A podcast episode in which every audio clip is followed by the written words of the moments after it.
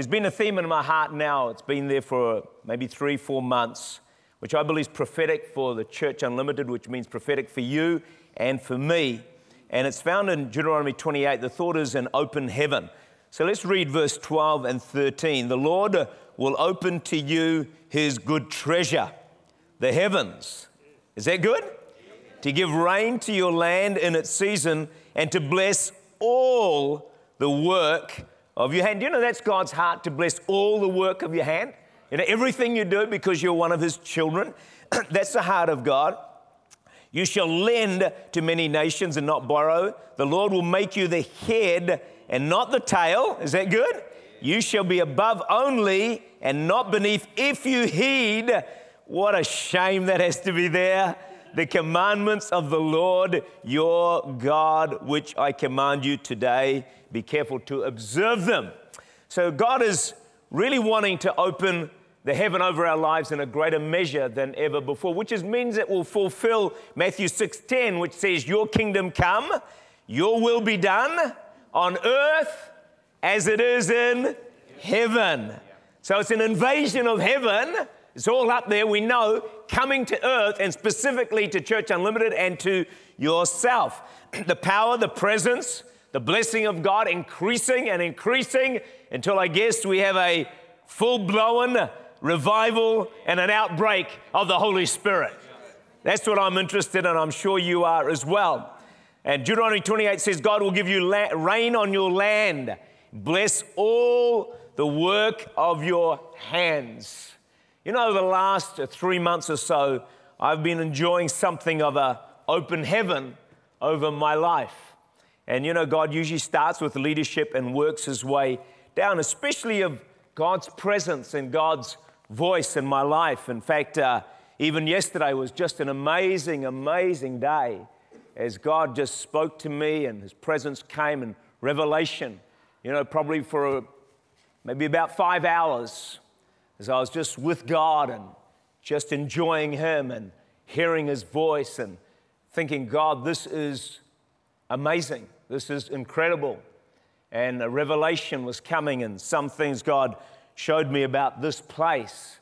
And I said, how awesome is our God. Friends, he's real. He speaks. His presence is an amazing thing.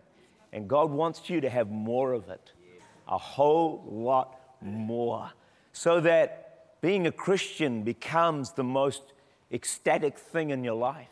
You begin to say, oh, it's just so good, Jesus, you're with me. You speak to me, your presence, your power, your voice, your blessing. And uh, hey, that's what that's how it's meant to be all the time, you know. And so I, I remember years ago, and I believe the season is coming again, where people would not miss a Sunday. That's good. Yeah. Because of an, an awareness that, that, that God was going to break out on what might or could happen. Yeah. And I believe that day is coming again.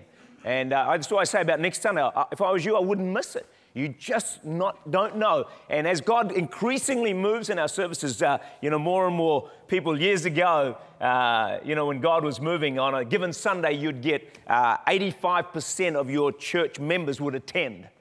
Uh, today, it's probably about thirty-five to forty percent on any given Sunday that you get. So, you know, what you see here for our church, size of our church, you have to multiply by about eight or nine to know what our congregation really looks like. It's an unusual thing, isn't it? This is, this is a big church, believe me. But, you know, the as God begins to move, we'll see more and more of these people turning up. And if everyone turned up, we would not fit everyone in this service, but every seat would be taken, balcony and downstairs, nine and eleven, plus at ten in the city. But, hey, that's the time that's going to come very soon. All right, let's keep praying for it, keep believing for it. I just say those things to inspire of what God can do and what God will do. Imagine the day where you can't, you, you know, Saturday night, you think, man, I just can't wait for Sunday to get to church.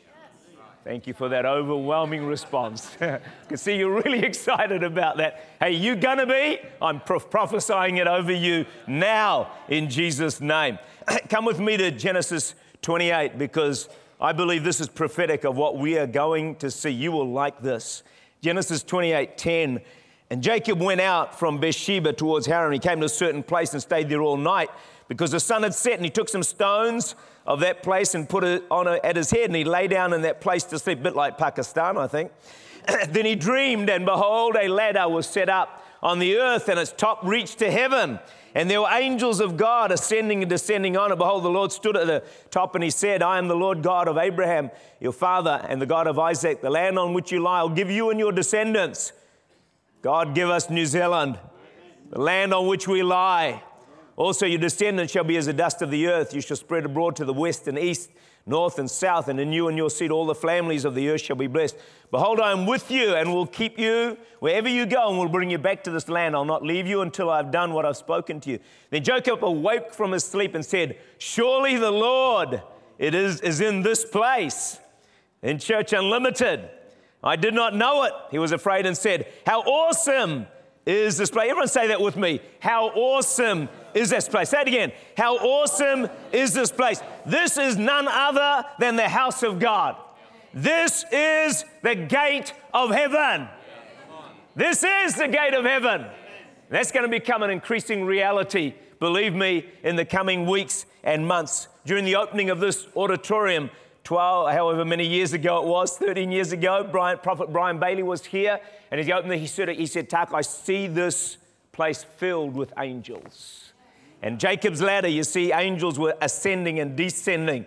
And throughout Scripture, we see the activity of angels. Book of Revelation is full of angels, and there's going to come an increased activity of angels upon the earth and upon our church and churches to fulfill the Great Commission God has given us. What do angels do? Hebrews one fourteen says uh, uh, about angels, are they not ministering spirits sent forth to minister to those who will inherit salvation? Angels help Christians. How many of you would like the help of a few angels in your life? Hey, they will make a massive difference for you. The season of angels is dawning upon the earth and upon Church Unlimited. I want to share with you six biblical keys to opening the heavens over your life. Tonight we will do these. We will not just be hearers of the word, we will be doers. Because hearing doesn't change anything.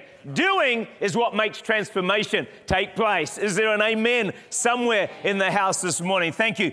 So the first one is this, which goes without saying, is praise and worship. But let's not go past this too quickly, because this could be the greatest single key to opening the heavens. Psalm twenty-two, verse three, you are enthroned in the praises of Israel. So praise brings God on the scene. It's almost like when you praise, it's almost like the gate or the door of heaven opens over you to a greater measure. And that's what praise does. They, what we say is, as Jesus is enthroned in praise in your life, Satan is dethroned in the heavenlies in your life.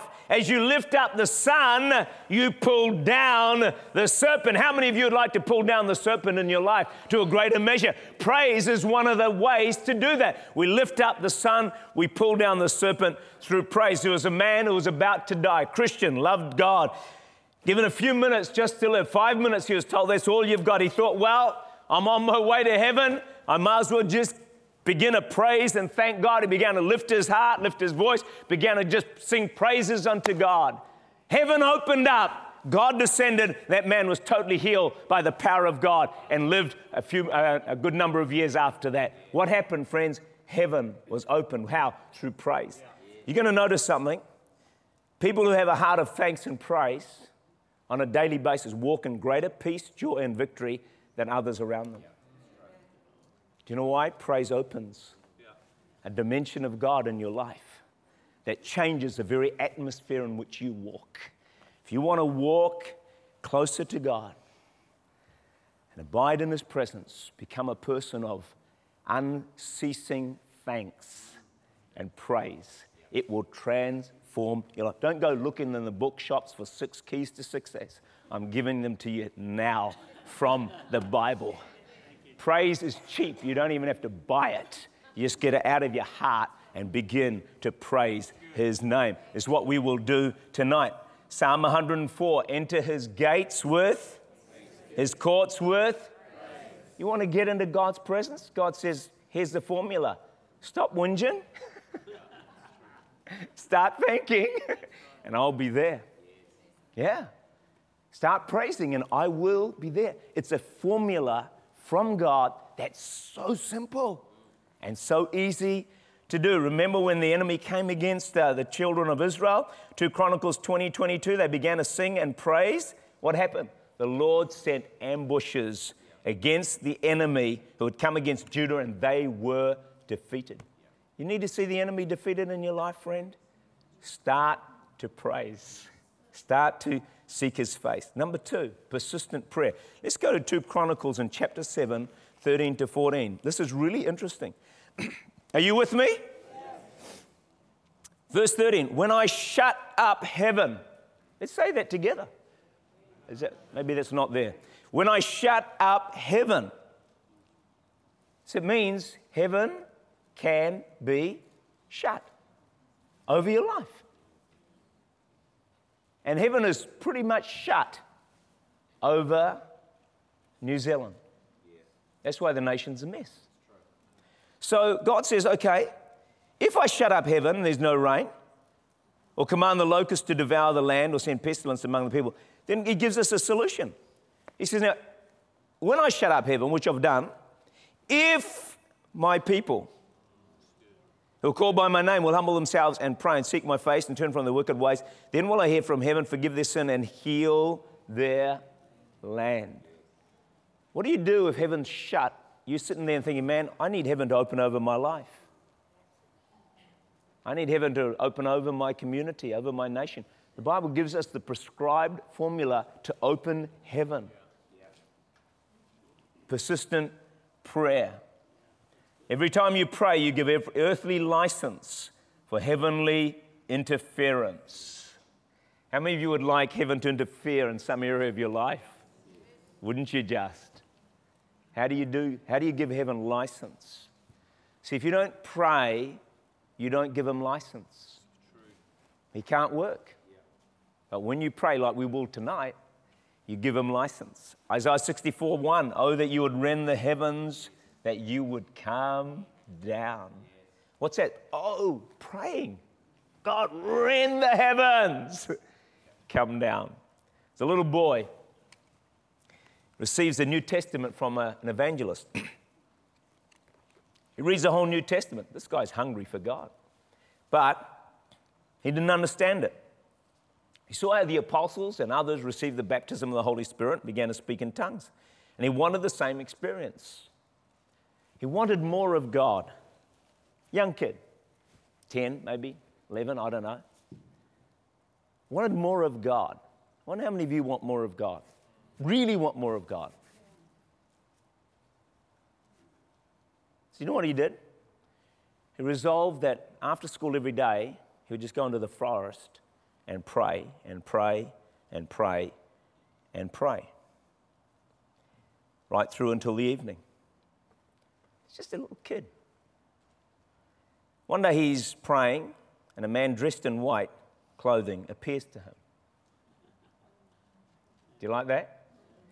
Takes the New Testament out of his hand, gives him a whole Bible, says, read it. As soon as he began to read the Bible, he was filled with the Holy Spirit and began to speak in other tongues. Yes. What am I saying?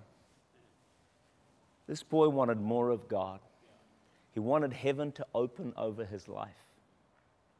So he set his heart to seek the face of God. Persistent prayer opens heaven over your life. I've said it once, I've said it a thousand times. The moment you get out of bed, Satan's number one strategy against you is to keep you from prayer and from the word.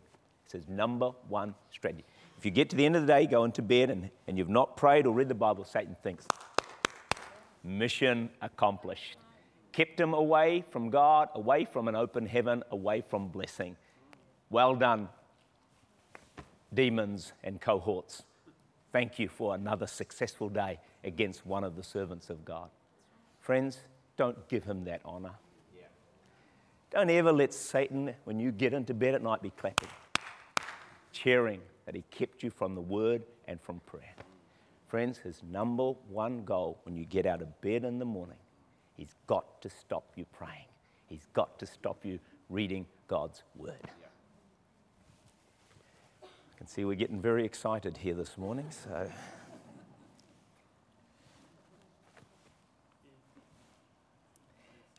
You know, they say of all the spiritual disciplines, prayer is probably the central, because it actually leads to communion with God. They say it's the highest and deepest work of the human spirit, because when you're praying, you're connecting your spirit with God. Connection takes place. That's when the life of God starts to happen, friends. You know, the man and woman who walked with God, prayer wasn't an add-on, it was their life. Wasn't, oh, have I prayed today? No, no, no, way past that. It was their life. They just prayed. Mark one thirty-five, very early in the morning, while it was still dark, Jesus got up, left the house, and went off to a solitary place where he prayed.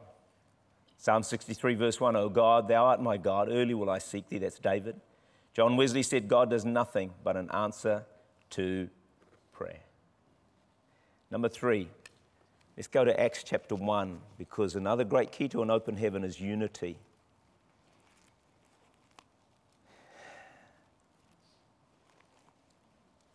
Acts one, verse fourteen. These all continued with one accord in prayer and supplication. Acts chapter two, verse one. When the day of Pentecost was fully come, they were all with one accord in one place. What happened after they were in one accord? Praying. Heaven opened and revival came. Revival broke out. You see, great unity opened heaven. Now listen for a couple of minutes, please. Satan actually means separator. His mission in life is to, or his ministry is to separate us one from another. His goal, divide and conquer. And so his, that's what he does. It also means accuser. Revelation twelve, verse ten says he's the accuser of the brethren. So what he does in any given church, home, family, business, workplace, is he will separate people one from another by accusation. So he'll tell you something about this other person you work with, or another person in your home, or someone in your life group, or in your church. He'll tell, and let me tell you this, most of it's lying spirits. Why? Because he is the father of lies. There is no truth in him. God's not going to be accusing someone else to you. God's just not like that. He doesn't do that. So you can be sure the source is, is often Satan. Why does he do this? Because he knows where there's unity, there's got to be blessing.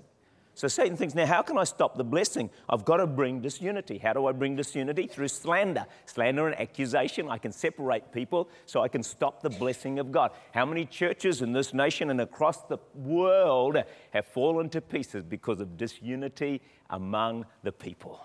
It's a master strategy of the devil that we need to be so aware of and so conscious of, because he, he will not give up on this, especially if he sees blessing start. You know, as soon as he sees blessing, he's got, right, I've got to stop this. Uh, I can say, oh, the, boy, this is going to be a dangerous partnership. Well, I've got to stop it. So he comes straight in and divide and conquer. Anyone know what I'm talking about here? He'll do it in your home. Do it in your family. Do it with your kids. He'll do it anywhere. Let's go to First Corinthians one and verse ten. You know, a lot of scriptures here this morning, but I think scripture's good for us. Anyone else agree with that? Now I plead with you, brethren, by the name of our Lord Jesus Christ, that you speak the same thing, that there be no divisions. Everyone say, no divisions among you, that you be perfectly joined together in the same mind and in the same judgment. Second Chronicles five, thirteen to fourteen. Remember when Solomon prayed. No, sorry, when the singers and musicians were in unity, the glory of God came, filled the temple, that they could not enter in, because the glory filled the house. When the singers and musicians. So if there's one area where Satan will target with disunity, it's got to be in the music department.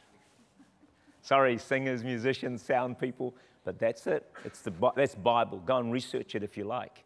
Because when the singers and the musicians get as one, united, something's going to happen when they sing with one voice to the Lord.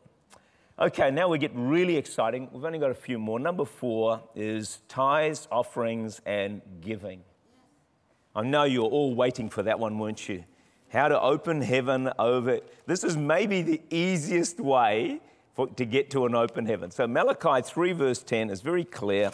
It says, bring all the tithes, all, that's ten percent, not eight and a half, not nine, not two percent. Bring all the tithes into the storehouse. The storehouse is your spiritual home, church.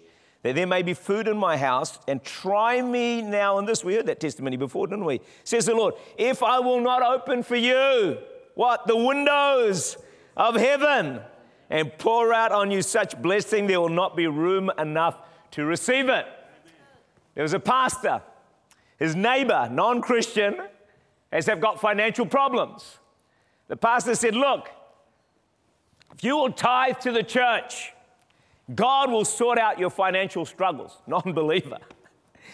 And then the believer's probably not interested, so the pastor says, okay, look, if he doesn't sort it out within six months, I will sort out your finances. I promise I'll do it for you. So the neighbor thought, I'm going to win this.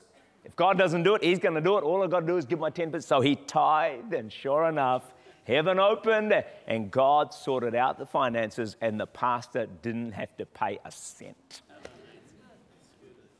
Tithing, giving, opens the windows of heaven. Have you ever read through the story of Cornelius? When he calls Peter, he has this vision, calls Peter, and a revival breaks out. You'll find that in Acts ten, verse three to four. He saw in a vision about the ninth hour of the day an angel of God coming to him and saying, Cornelius, because revival breaks out, all right? He said, now this is what happens. He said, Cornelius, when he looked at him, he was afraid and said, what is it, Lord? And he said, your prayers and your giving, your alms, have come up as a memorial before God, which has opened the heavens and released revival in the land. Friends, generous giving will open the door of heaven over your life in Jesus' name, and hopefully over the nation, and bring a great revival. Amen. So clear from the scriptures, friends. And tonight we're going to pray for an open heaven over your finances. Number five, we're almost there. Prophetic declaration opens the heavens. Isaiah fifty-five, verse eleven. Are you happy still? No one's walked out. Usually once I start on money, people get very fidgety and go to the bathroom and all kinds of things, and some leave. Normally, honestly, it normally does happen, but today we have matured and everyone has stayed. It's fantastic. Isaiah fifty-five, eleven, unless there's someone I didn't see. Maybe they've turned us off in the uh, parent room. Hope not. Turn it back on. Someone. All right, I'm just just kidding. All right, don't take it personally. Now they've all just walked out. Look, hold on, I'm just going. Verse eleven, so shall my word be. This is when God speaks to you, that comes forth from my mouth. It shall not return to me void. It shall accomplish what I please, prosper in the thing for which I sent it. A word from God, listen, contains in it the power to fulfill the word. What's God spoken to you? In it is the power of heaven to fulfill what is actually spoken, especially when you begin to prophetically declare. See, I do a lot of declarations, one of the keys to my life. So I declare what God has spoken. I declare it over and over and over again, because there is power in what is, because what, what you're doing is you're agreeing with what God said to you. Yeah.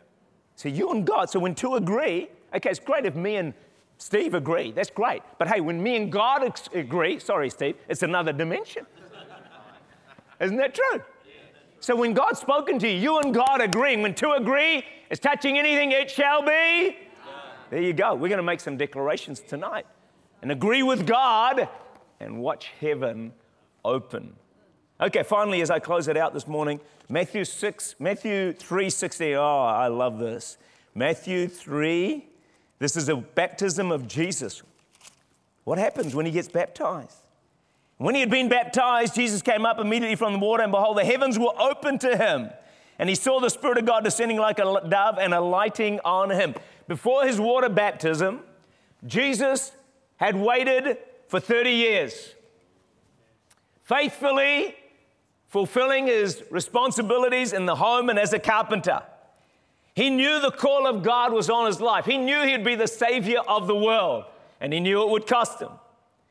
But the time has now come for him, after thirty years, to step into the reason and to step in to the call of God and the reason he'd been put on the planet. And friends, there comes a time in all of our lives, and it comes on a repeating basis, where it is a moment in our lives where we're to step in to the call of God upon our lives. We're to step in to the purpose for which we are alive today. We are to step into the reason why we have breath in our lungs. We step into the plan of God and the destiny of God and why we were ever born and why we are on the planet today. And Jesus, after thirty years, when he took that step at water baptism and he stepped into the call of God, the heavens opened over his life, because God would then equip him and empower him to fulfill the call and the will of God on his life.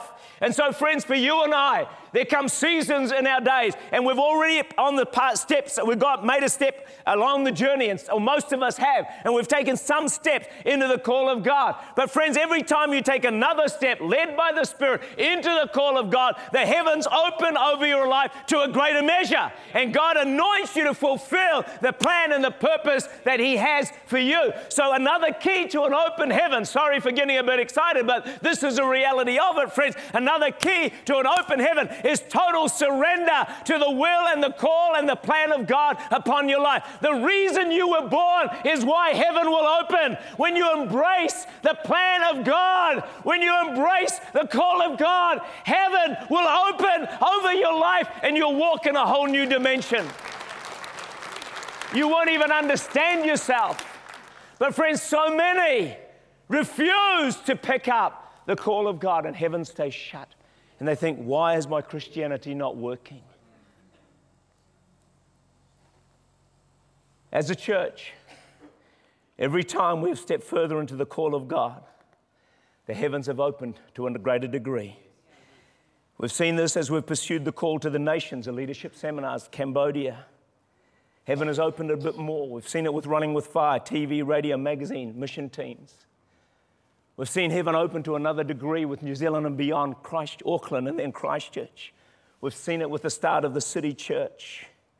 And God is now saying it's time for even more expansion. And friends, as we step into it, as we will, heaven will open even more and release greater and greater blessing until we see a full and great awakening in Auckland, New Zealand, and the nations of the world. This is our destiny.